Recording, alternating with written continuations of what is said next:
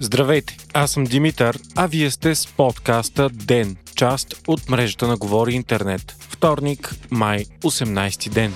Днес прокуратурата обяви, че започва разследване на двайсет и два сигнала, които са подадени от Комисията по ревизия на управлението на страната през последните десет години в четирийсет и петото Народно събрание. Междувременно служебният премиер Стефан Янев заяви, че е извикал на среща шефовете на всички служби за сигурност, които са влезли в неплатен отпуск. От справка вчера стана ясно, че в дълъг отпуск до септември са председателите на ДАНС и Държавна агенция разузнаване. В платен и кратък отпуск пък е и председателя на Държавната агенция технически операции, пише Дневник. Служебният вътрешен министър Бойко Рашков обяви, че ще се наложат още смени на кадри в системата на МВР. Служебният министър на правосъдието пък днес каза, че е наложил проверка на обществените поръчки и сключените въз основа на тях договори в министерството през последните години. Започва и преглед на цялата правосъдна система, както и проверка на твърденията на бизнесмена Светослав Илчовски, който изнесе данни за сериозни корупционни схеми и търговия с влияние. Служебният министър на вътрешните работи Бойко Рашков стана обект на сериозна критика, след като в интервю пред БНР отправи нападки към журналисти.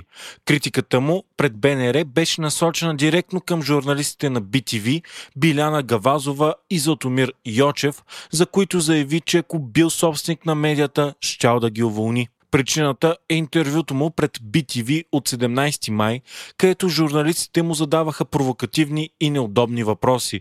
В интервюто водещите многократно го питаха за Елена Фичева-Крайванова, която Рашков назначи за шеф на кабинета си. Крайванова е учредителка на партията на избягали в Дубай Васил Божков. Тя е и била кандидат-депутат, а след това по собствено желание заличена от списъците в партията на Божков Българско лято. По думите на Рашков обаче, двамата журналисти журналисти са получавали инструкции по слушалките си, за да задават тези въпроси. Толкова силен беше звукът в тези технически средства, че те не чуваха моите отговори и за това ми задаваха един въпрос няколко пъти.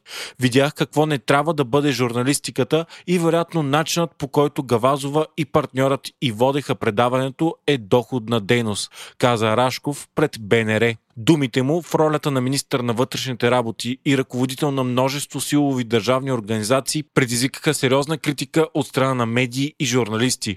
bTV излезе с позиция, в която казва, че е обезпокоително, че се нападат журналисти с безпочвени твърдения. Неуважението към авторитетни медии с високо доверие като bTV и нейните журналисти, публично демонстрирано от представителите на всяка власт, считаме като основна причина за сто и дванайсето място в България в класацията на Репортери без граница, гласи позиция на bTV.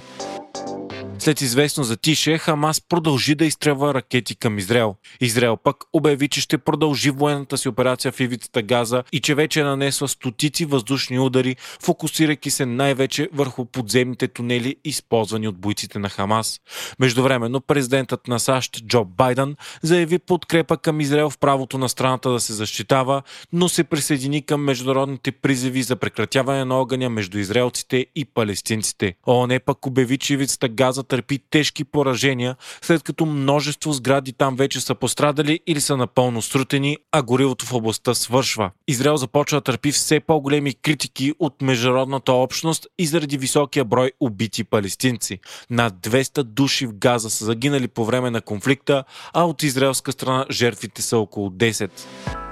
девет хиляди деветстотин и седем деца са приети на първо класиране в детските градини и ясли на София. Още повече обаче десет хиляди двеста петдесет и две остават извън класирането. За второ класиране има още три хиляди и петстотин свободни места, а до края на годината Столична община трябва да открие още около хиляда. И въпреки това хиляди деца ще останат извън класирането и родителите им ще бъдат принудени или да се грижат сами за тях, или да плащат за частни детски градини, където таксите са много високи, а за някои семейства дори непосилни, въпреки държавната помощ. Проблемът с недостига на места в детските градини в София е голям и продължава да се влошава с всяка отминала година, въпреки многократните обещания на общината да се справи с него.